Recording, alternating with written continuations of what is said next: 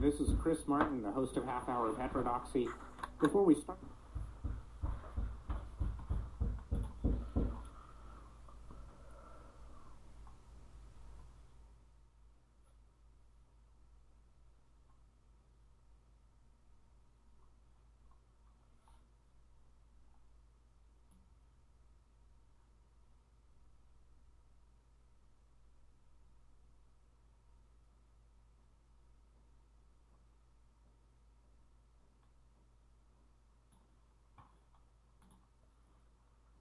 Okay.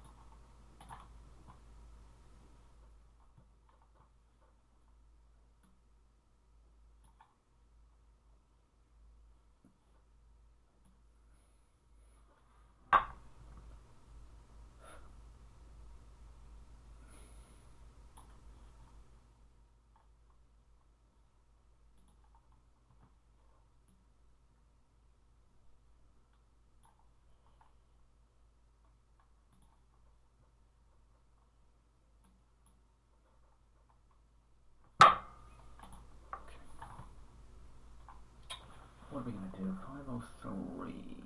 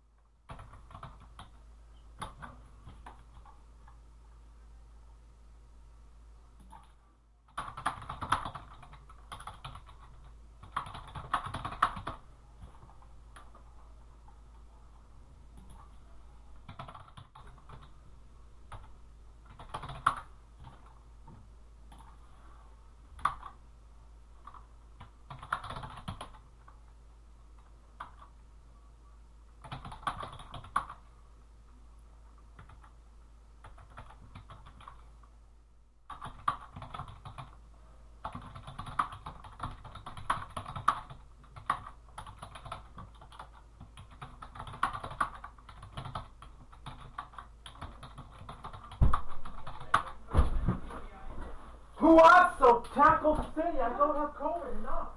Enough. Enough. Enough. What? Come on now. You can't use that excuse your whole life. Ah, you pedo. Juana. Ay, ay, hermano, por favor. No, no, no, please, no.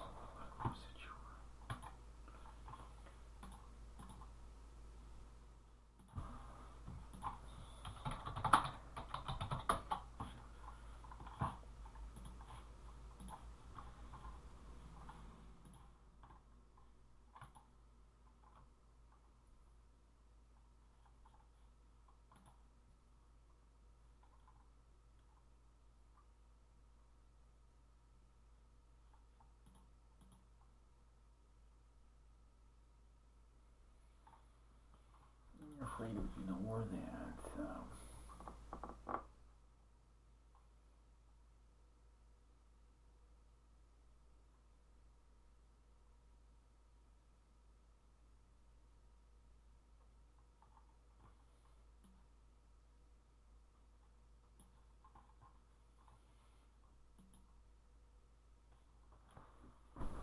Sure. Yeah. So, so exactly, and and so his having how important to you is your racial identity? Essentially, is the question. Um, the differences by partisanship are largest in America, uh, whereas in Britain and Canada the differences are, are generally much smaller. But in all cases, uh, this correlates highly to, uh, you know, if people are asked, "What's your ancestry?" Put it in this box. How, attached are you to this? That by far the strongest predictor of, of racial identity.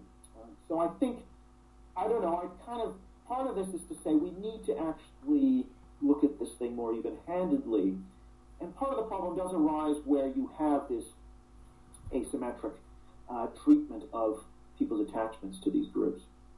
And you point to the incident at Georgia State University where a student tried to form a white student organization or white student union and similar occurrences and how there's a it tends to be stigmatized. So in America, I as an immigrant, uh, initially when I came here, I didn't see a problem with any students of any race, including white students, wanting to form a student union for people of their ethnicity. But I've come to understand that historically speaking, an organization that's whites only tends to be formed by people who are white supremacists, maybe not violent white supremacists. So there's that uh, historical aspect too, and you point to this interesting fact that we might be able to move toward an era where that isn't so, and where we, the white race is just like any other race; it has its cultural identity, it can form groups. Do you think that's feasible? Yeah, I, I do think it is. I mean, I, I sort of have more of a view that the, the ethnicity, which is ultimately about subjective myths, and less I think about objective characteristics in the long run, like skin color. So I'm talking essentially about a group that could essentially become multi-hued, if you like, through intermarriage. And, and, and, and so I think that's the direction that I kind of would, would like to see this go. But I equally think that if I don't think you can maintain asymmetries in terms of who you're going to allow to have an association. Now, you're right that, of course, the people who tend to then set these up, the only people who tend to set these up, will tend to be white supremacists. Um, but what you'd hope for is a bit like the English identity here in Britain, the English flag. It's kind of become appropriated more by people who aren't associated with the far right. Even the, the Union Jack went through that trajectory. So the hope would be that you might get it appropriated by more kind of liberal-minded, uh, less, you know, not supremacist groups. And then the, the, the, issue is how do you ever get to that point if, you know, at the instant this thing is trotted out, you get an accusation of, of, of supremacy, right? It's a bit of a, a chicken and an egg. So I do think there has to, at some point, be uh, greater trust uh, extended to people, some goodwill, and then I think maybe that can encourage a more open-minded attitude towards things such as interracial marriage, for example. So, what other solutions to polarization do you see? When, since we're on the topic of, polar, of solutions. Well, I think this ultimately will only abate when you have. Um, I mean, I think a significant assimilation into that ethnic majority group through intermarriage um, is, is ultimately where I see it going. That the notion that you can uh, stigmatize this group that, that, that, they will decline demographically and everything will be okay, I think is, is just not a recipe, I think, for getting rid of polarization. I mean, the populists could lose. There's no inevitability here. So they may lose, but you're going to have, I think Yascha Mounk talks about this, you know, is that really what you want, a society of, where you have a resentful populist voting minority? Uh, yeah, okay, you don't have Donald Trump in office, but then you've still got a big problem. And you may have the Senate may become the focus, as I mentioned in the book, in the U.S., of that sort of rearguard action that prevents government from working normally. So I think you have to address the concerns of the ethnic majority group. And, I, and what I argue is one way of addressing them is to think through this idea of, well, actually, your ethnicity in terms of collective memories and traditions can uh, can maintain itself arguably as a majority position, as a majority demographic, but the, the, the racial boundaries uh, are going to become beige and blurred over time with, with intermarriage. I think that that is the model that I come up with. This idea of an inclusive majority, more inclusive than now in terms of skin color, but still that its traditions and memories are something that are valued and continue.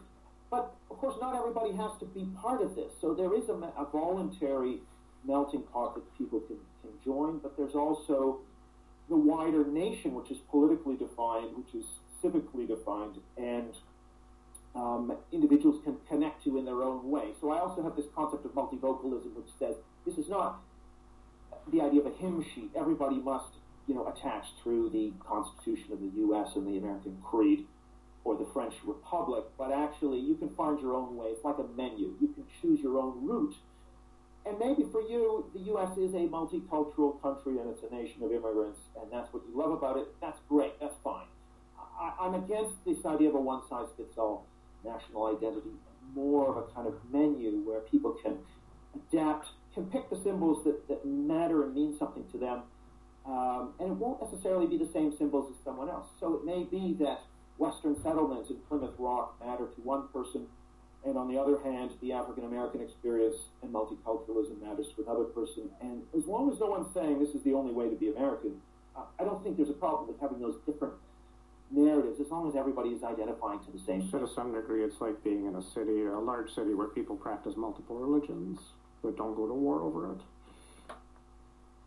Well there's a difference i say between multiculturalism which is is identifying back to another homeland uh, and encouraging that which i'm not in favor of and what i call multivocalism which which is just identifying with a different version of americanism.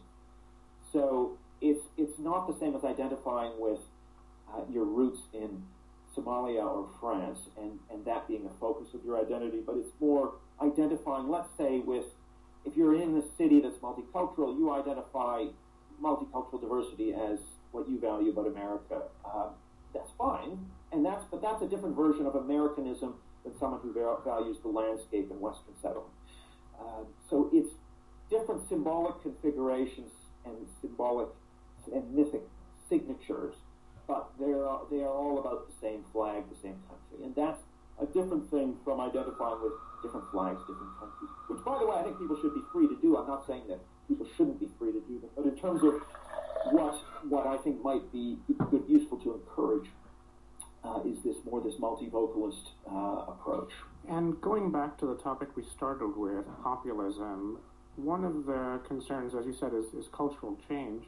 But in the U.S., we've seen much more concern over immigration from Latin America and change due to immigration, in particular from Mexico, and not so much because of immigration from Asia, even though Latin American, or at least Mexican immigration in particular, has plateaued.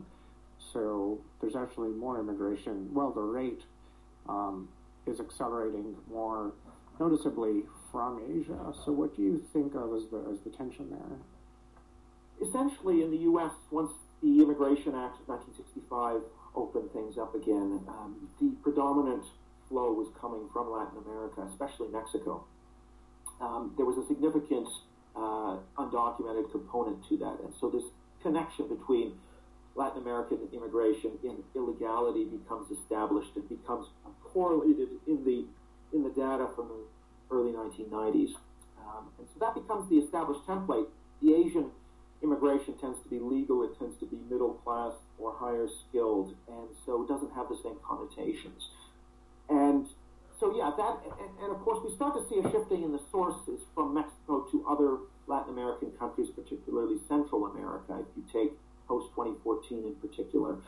Um, and so, I don't think it's the fact that there are more Mexicans leaving than arriving is not going to affect that picture in people's heads.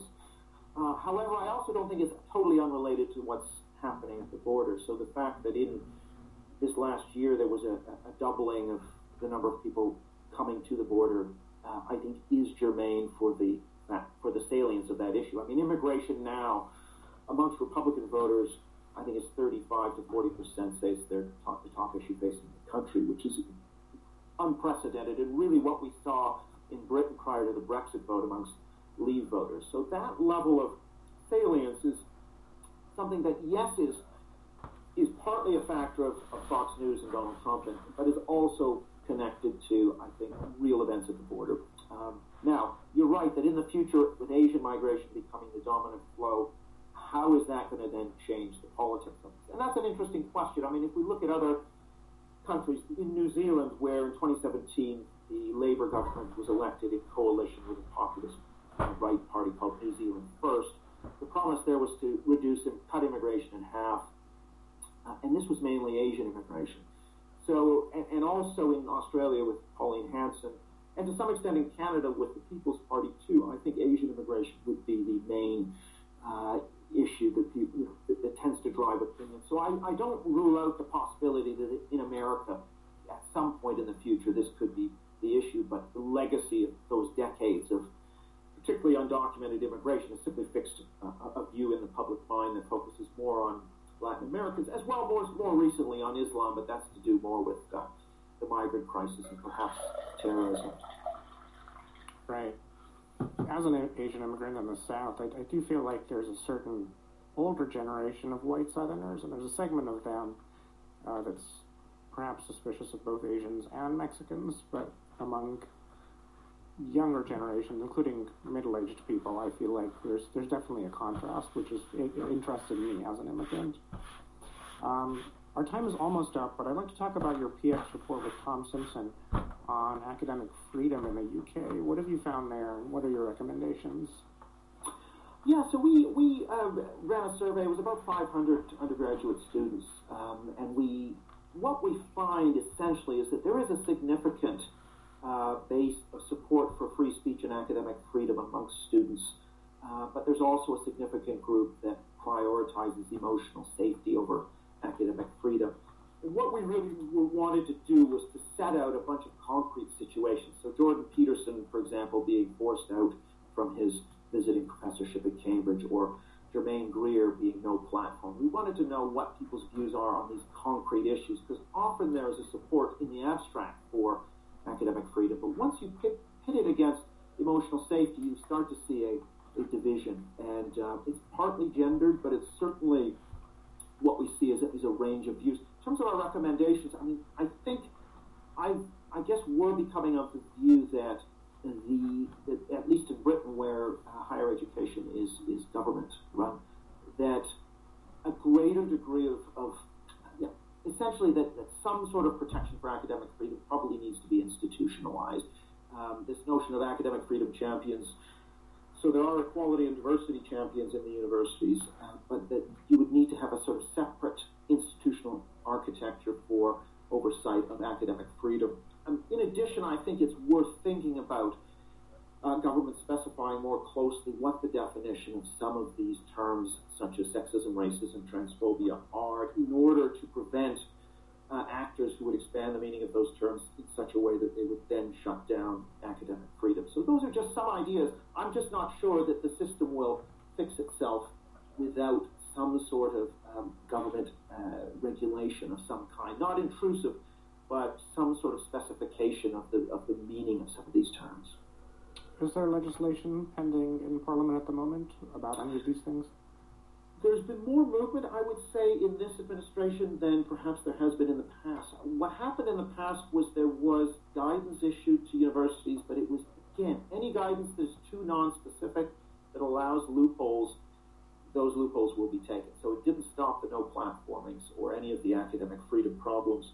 I think this government is more serious, and I, uh, I have some contacts in number 10, which is the policy unit, and they are, I think, interested in trying to sort of further some of these, these ideas about trying, how do you close the loopholes in these definitions that allow essentially activists to shut down speakers they don't like by, by defining them as offensive and, and, and harmful to the institution and so forth. There has to be a way of, I think, just becoming a bit more granular uh, on some of these definitions in a way that would, would to take away that root because any any opening, it's a bit like water. It'll always find the, the point of least resistance. You need to kind of you need to have a more watertight uh, set of procedures that will prevent uh, the emotional safety and, and harm trope from being used to shut down academic freedom. Well, Eric, thanks for joining us on the show. It's been great having you. Thanks, Chris. Thanks very much.